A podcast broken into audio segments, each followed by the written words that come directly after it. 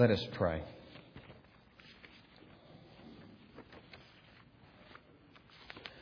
O oh Lord, as we come to consider your word, open up our hearts, open up our lives. May we meditate on your word, fold it into our lives, live it out, Lord, for your glory.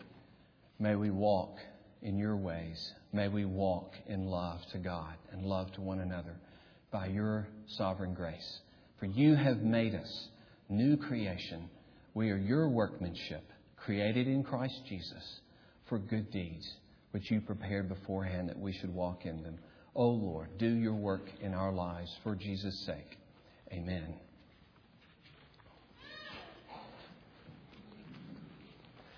Just a few words of introduction before we uh, read from 1 Corinthians uh, 15 this morning.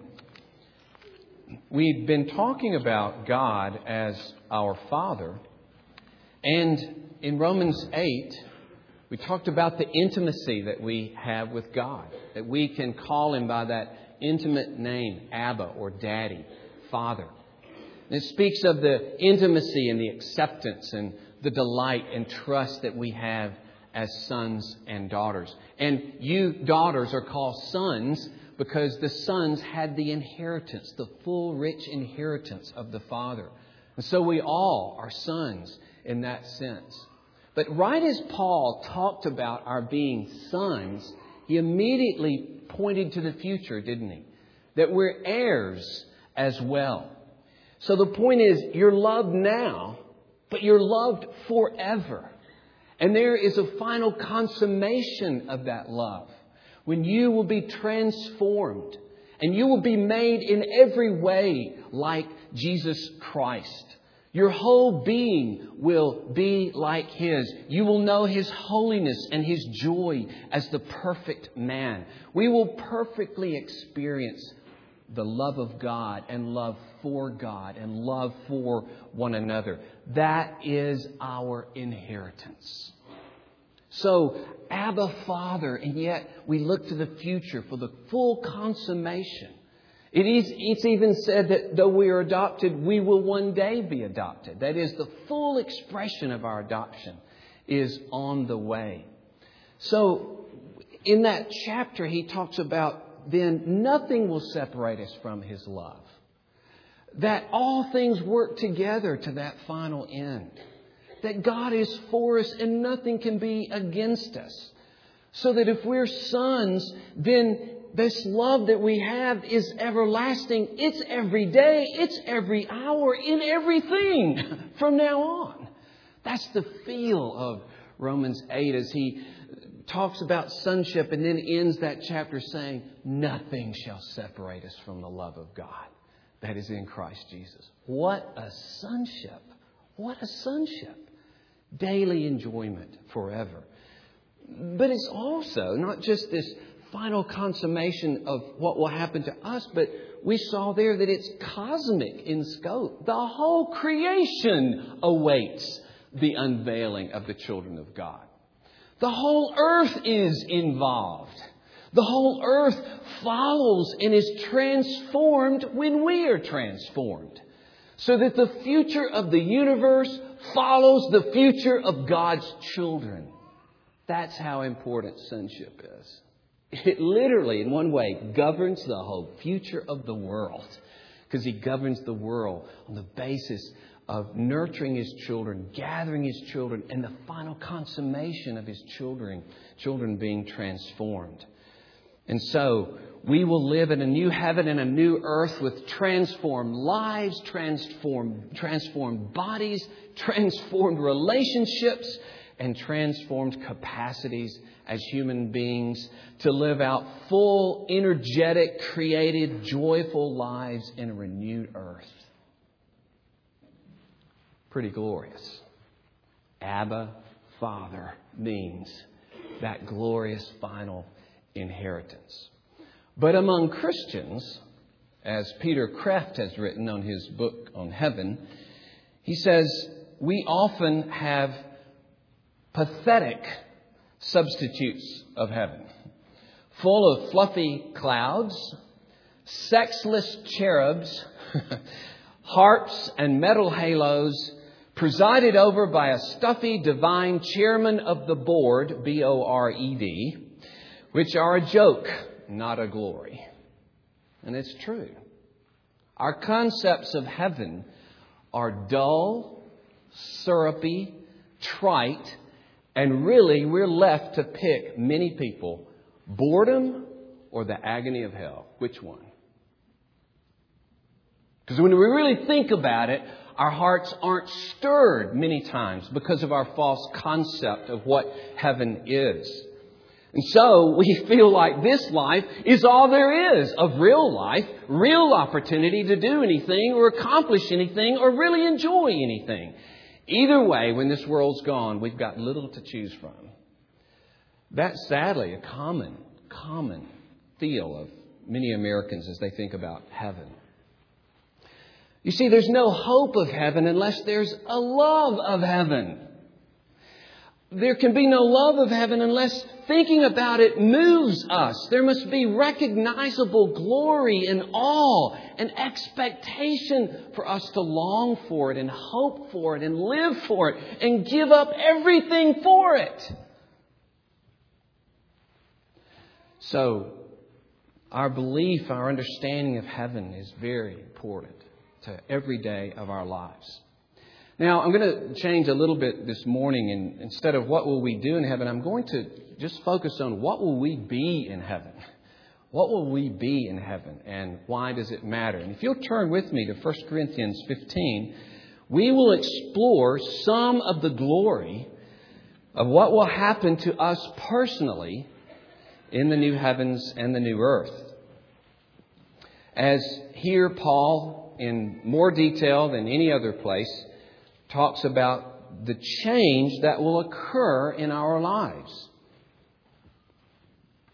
This, of course, is the great chapter on resurrection. And verse 35, we'll read then to the end of the chapter and consider some of Paul's words here.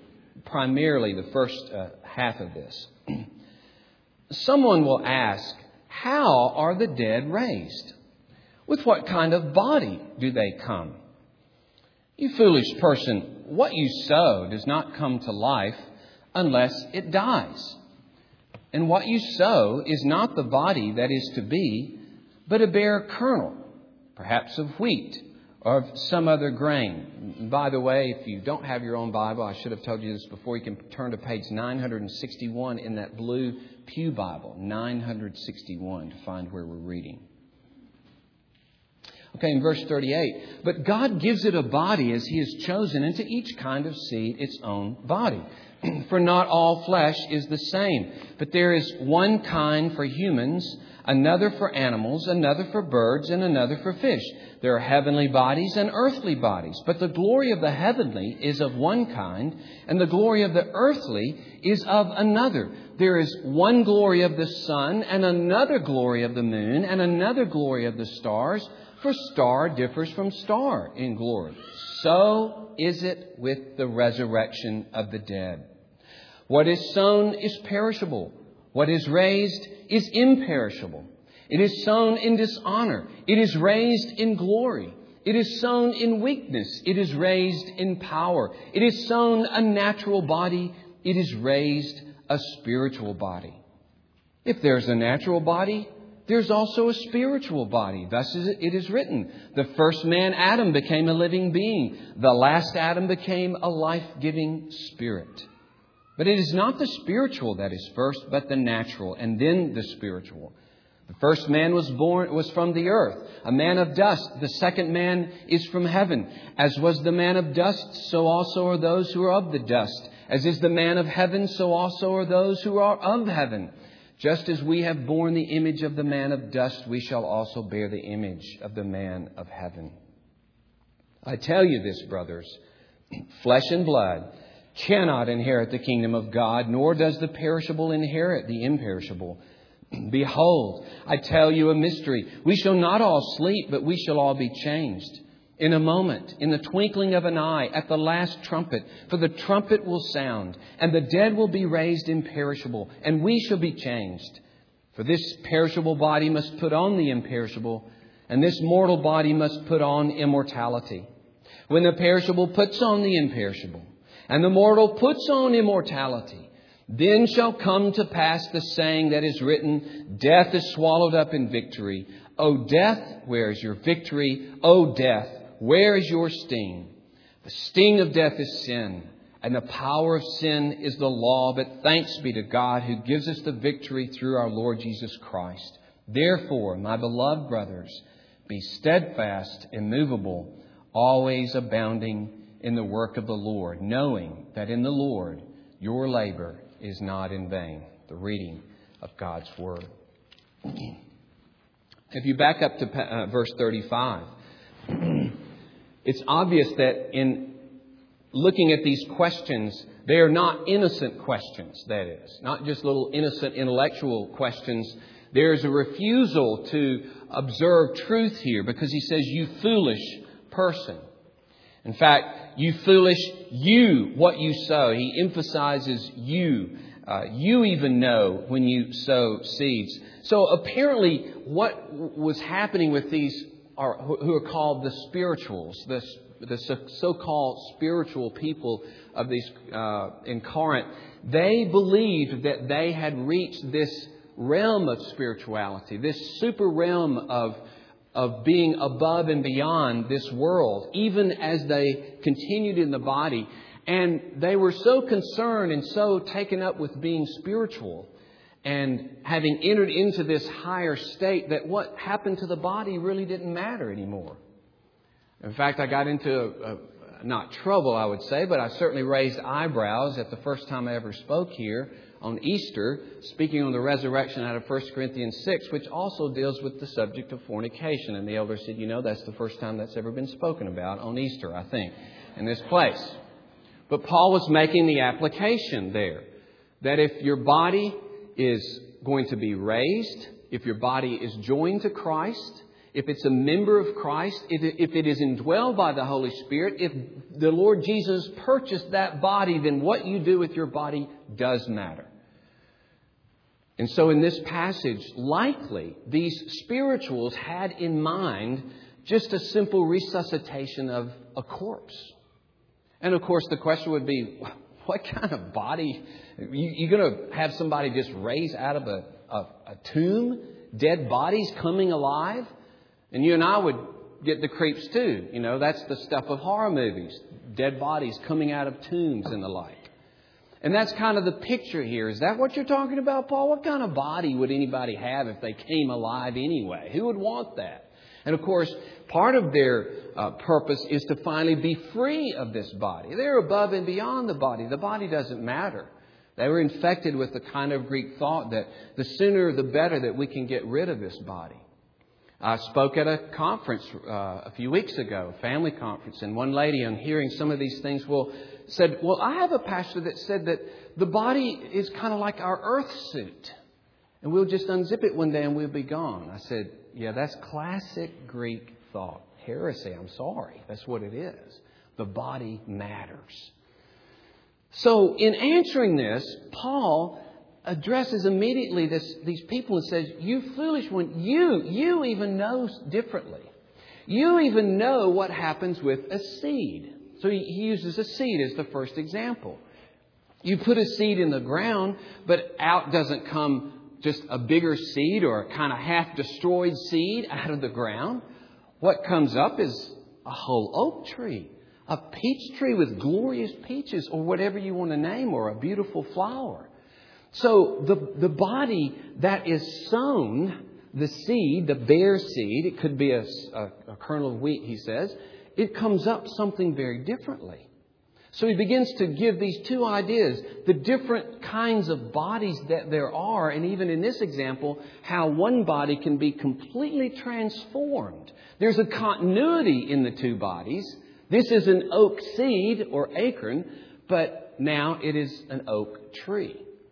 The prettiest tree on our street is this wonderful live oak across the street that covers the whole front of that yard and usually half of the of the street. I wish that it was on every, you know, in every uh, yard, but it began with a little seed.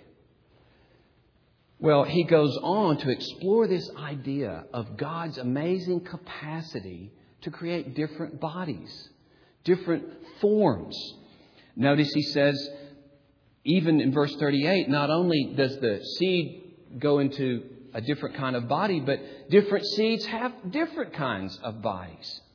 And then verse 39, he talks about different kinds of animals.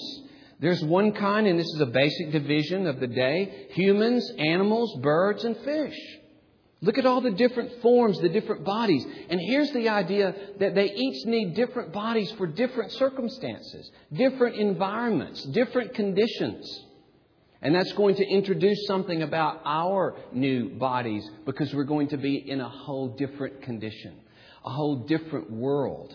And we need bodies wholly different that will be appropriate for that wholly different world. Then he goes on. He continues it. You see how he, he, he seems to almost over illustrate this by stressing the different kinds of bodies and different kind now of not only earth, but he leaps and jumps into the sky. Uh, he talks in verse 40 there are heavenly bodies and earthly bodies. And then he introduces the idea of glory in the heavenly bodies. Not simply different bodies, but different glories of these different bodies. So there is one glory of the sun, another glory of the moon, another glory of the stars, and even among stars there's different glory. Okay, Paul, okay. You get the point? He's just talking about it in such a full and rich way to drive home the point it is not going to be anything like the present body. There is continuity, but God has unlimited power to make our bodies into whatever He chooses. And one immediately thinks about Philippians chapter 3 when he talks about when Jesus comes, he says, He will transform the body of our humble state into conformity with the body of His glory by the power that he has to subject all things to himself. You see, it's the unlimited power of the Creator who is coming to transform our bodies and make them wholly different from anything that we could imagine. So we can't think of just a resuscitated corpse. We're talking about a transformation of major proportions that in some way could be as different, though there's continuity of life, as a seed is from a tree in terms of all that that tree is and can produce. So all of creation points to this difference of bodies and difference of glory. And so we should not be surprised. He says in verse 42 then, so is it with the resurrection of the dead. What is sown is perishable, what is raised is imperishable. And that contrast is found three more times in the latter part of this chapter. It's a major part. Read life here indestructible life, constantly sustained life, never weakening, never failing, never subsiding, full, rich, abundant life, totally unlike the body that we have now. That fails and breaks down and and is so weak in so many ways. We're constantly trying to hold it up, and the older we get, the harder it is to hold it up. And finally, tragically, it just gives away. The saddest place for me is the nursing home. And I always try to picture when I see some woman or some man sitting in a wheelchair in the hall, staring off into space, their mind is gone, their mouth maybe just going like this, and you can't speak to them, they hardly see any, or maybe they say something to you that doesn't make any sense. They can't do anything for themselves. And there you have. That's really what our body is like, ultimately. That's all our body will ever be, finally. Just that broken down heap of nothing that finally dies off. But not the resurrection body. You see, we are sown perishable, but we're raised imperishable we're sown in dishonor. And I always try when I'm in a nursing home to think of, wonder what this lady was like. Wonder what she was like as a five year old girl or teenager, or married early, and just try to think there's a real person here, you know. And, and yet, look at the dishonor but it's raised in glory. We've all seen loved ones or friends, relatives uh, crippled in many ways by disease and the dishonor that this body just collapses under the attack, under the invasion of other powers that we cannot resist. And it will happen sooner or later. Every time I see a, I, I study art periodically and look at different art, and I, I see a fine looking young man of the 18th century, 19th century, and I think, no more. No more. Doesn't matter who he was, what he was, how good he looked. His body was finally completely dishonored, and the worms fed on it. That's all our bodies are in themselves. We're sown in dishonor, but we're raised in glory.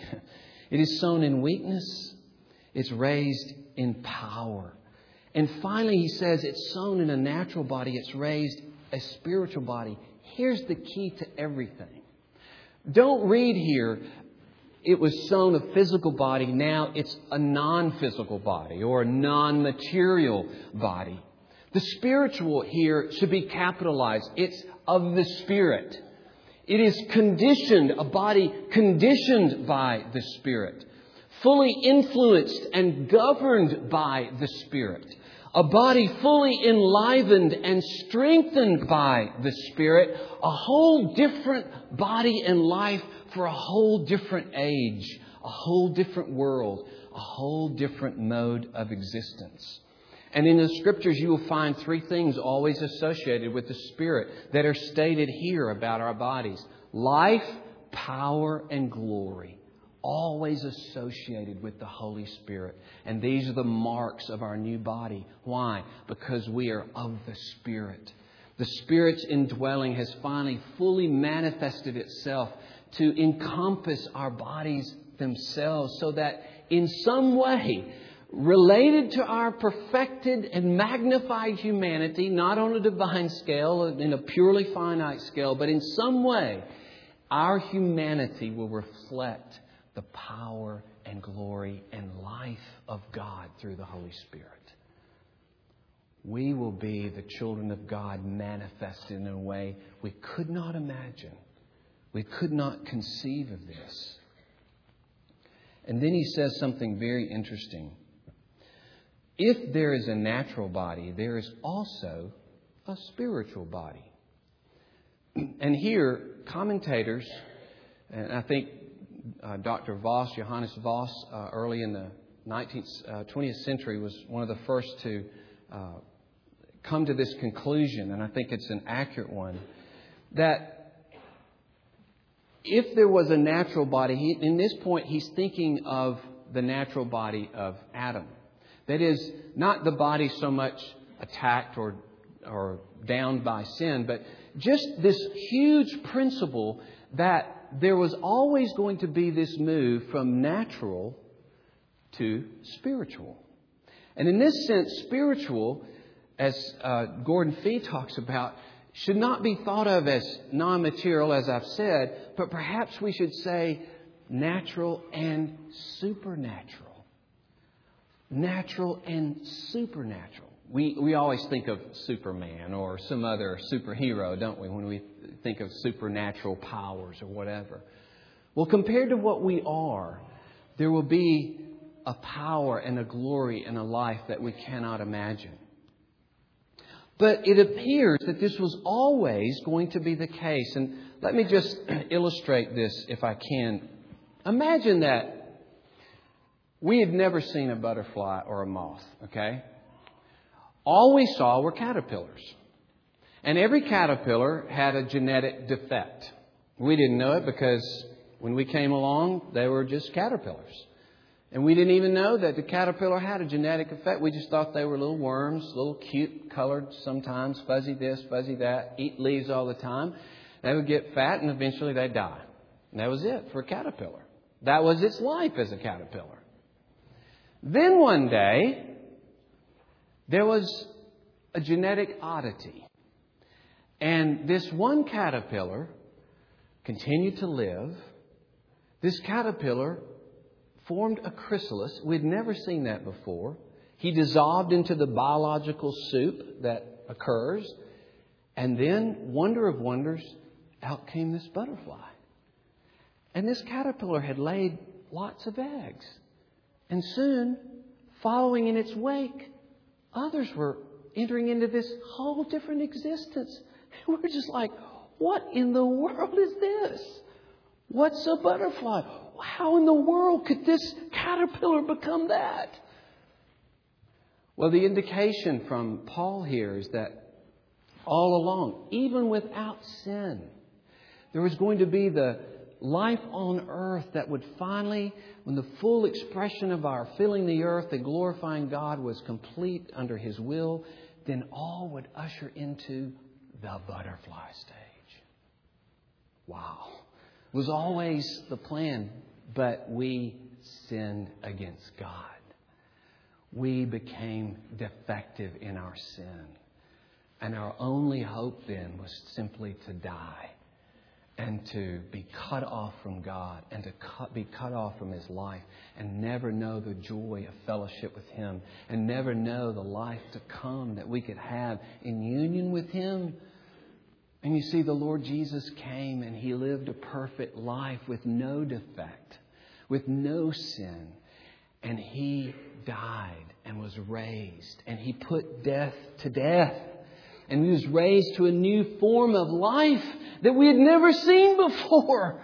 Resurrection. This wasn't the resuscitation of a corpse. This was an entrance into that life that we had lost. And he won it back for us. He captured it. He earned it for us. And so Paul is able to say earlier in this chapter, For as by a man came death, Verse 21 By a man has come also the resurrection of the dead, for as in Adam all die, so also in Christ shall all be made alive, but each in his own order. Christ the firstfruits, then at his coming, those who belong to Christ.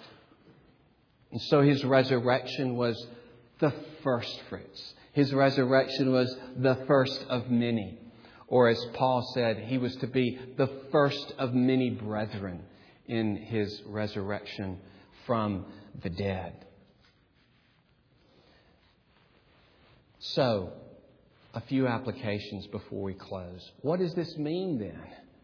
What does this mean that there is going to be this glorious transformation of our whole lives, our, that includes our bodies? In fact, that, that's the very emphasis here, isn't it? It's the bodily resurrection, which encompasses the whole of our transformation?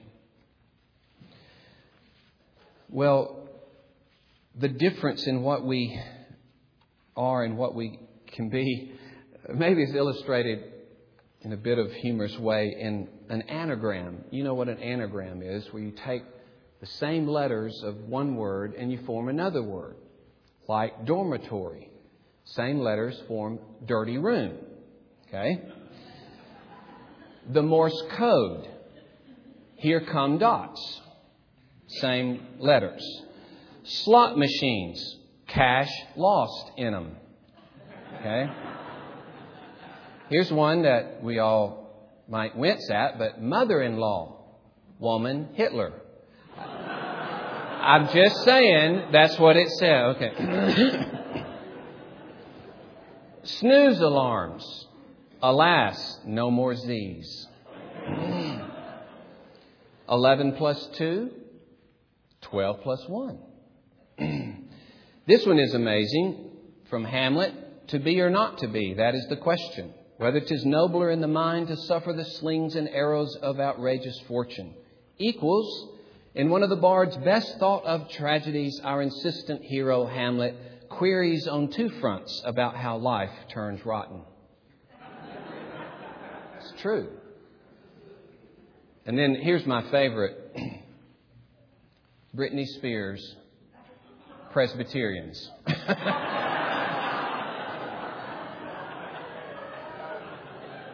don't ever say I don't have personal application in my sermon. well, it's a small little illustration, but can you imagine what the God of the universe will do with our humanity? If we can take little letters and mean such different things and create such different meanings. If He takes a seed and apparently delights in the smallness of this thing and the grandeur and the beauty and the amazing thing that this could produce a whole orchard and it could produce, it could feed millions of people, this one seed eventually. What is He going to do with the chief of creation, with mankind?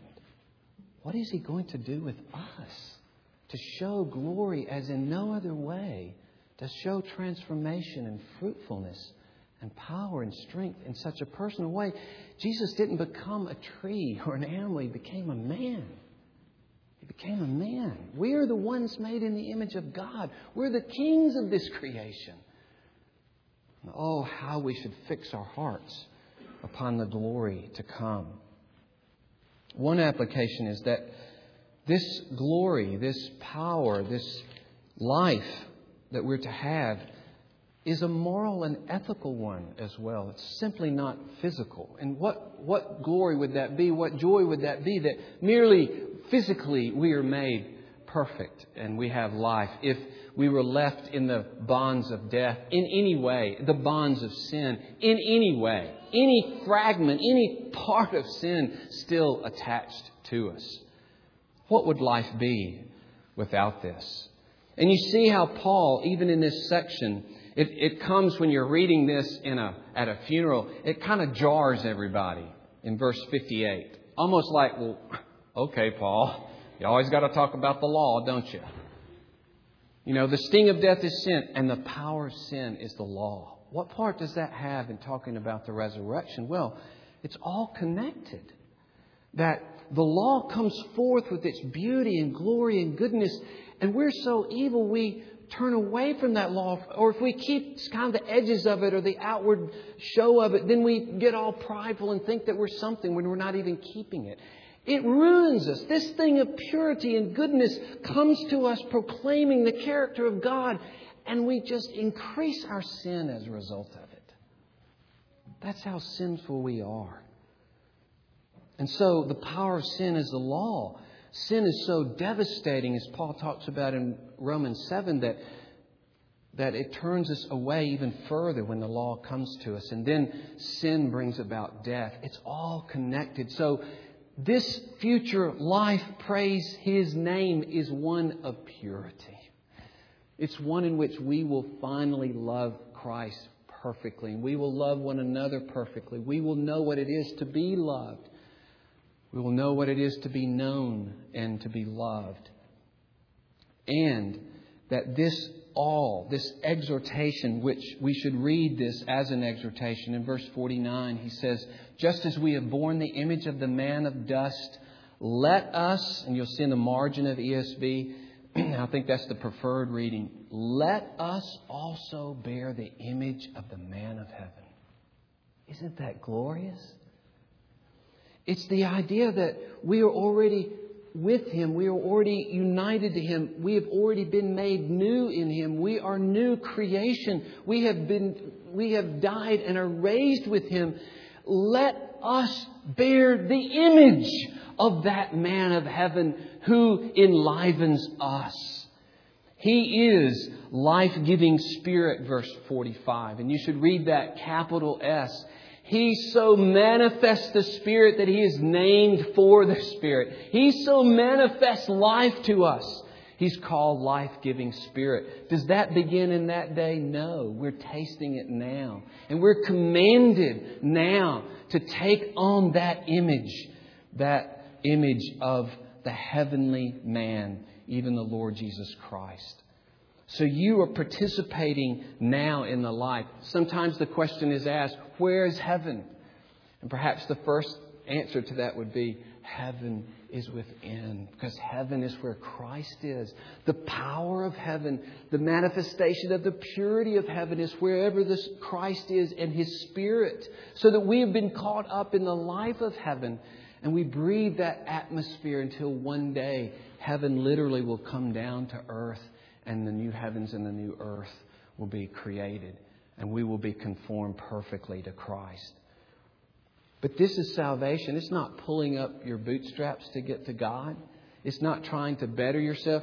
Many of us have this line that we think is that if you can get above that line, you might earn God's favor, you might win Him over. And yet, scriptures say that He justifies always who? He declares righteous. He accepts and forgives who? The ungodly. They come to Him ungodly. They don't like Him by nature. They don't want Him by nature. They have refused Him by nature. And they come to Him in all of their sin. And He accepts them and forgives them and changes them. It's the only way it's done. There's no line to cross to be one of those that He says, Oh, you've done well. Let me respond to you. We come to Him weak and helpless. He catches us up in His life and His power and transforms us. And so I urge you, though we're lost by nature and though we're ungodly by nature, He has come to us and caught us up into heaven. So bear the image of the man of heaven.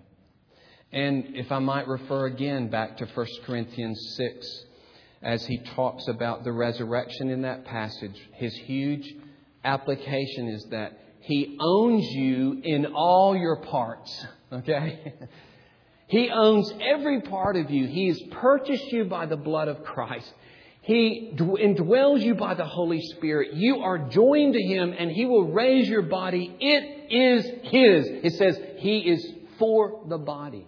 The body is for Him. Your body and everything that it does everything that it says, everything that it thinks, every hour, all your work and thinking and recreation, every part of your life is full of significance because everything you are and do matters to God. He's not raising a piece of junk one day. He's raising that which He has made and that which is precious to Him. And every part of your life is important. So that's what the resurrection teaches you. As he says in 1 Corinthians 6, you are not your own. You were bought with a price, so glorify God in your body. So, what you watch on the internet, what you watch on TV, what you look at in print, what you think about in your marriage, how you think toward your brother or sister, your friend, your neighbor, what, where your feet take you, what your hands do, what you say, everything matters to God everything. That's not something to create fear, it's to create wonder and amazement that I matter. All of my actions matter.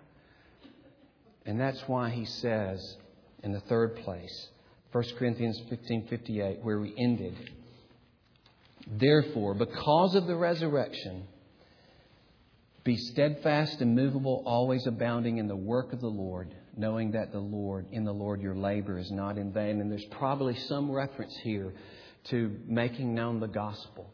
Certainly a reference to our work as believers, manifesting the beauty and glory and goodness of Jesus Christ. And it's interesting that he says your labor is not in vain because at the beginning of the chapter he speaks of if you don't hold fast to these things, then you've believed in vain. And here he's saying, that because of the resurrection, nothing we do is in vain. Nothing will be lost. Nothing is for no reason, but abound in this work that has constant eternal ramifications, that has glorious meaning because it will finally usher in to the resurrection of Jesus Christ. What a life full of significance for the children of God forever and ever. And I love the words of Isaiah 60 Arise, shine, for your light has come, and the glory of the Lord has risen upon you. For behold, darkness shall cover the earth, and thick darkness the peoples, but the Lord will arise upon you, and his glory will be seen upon you.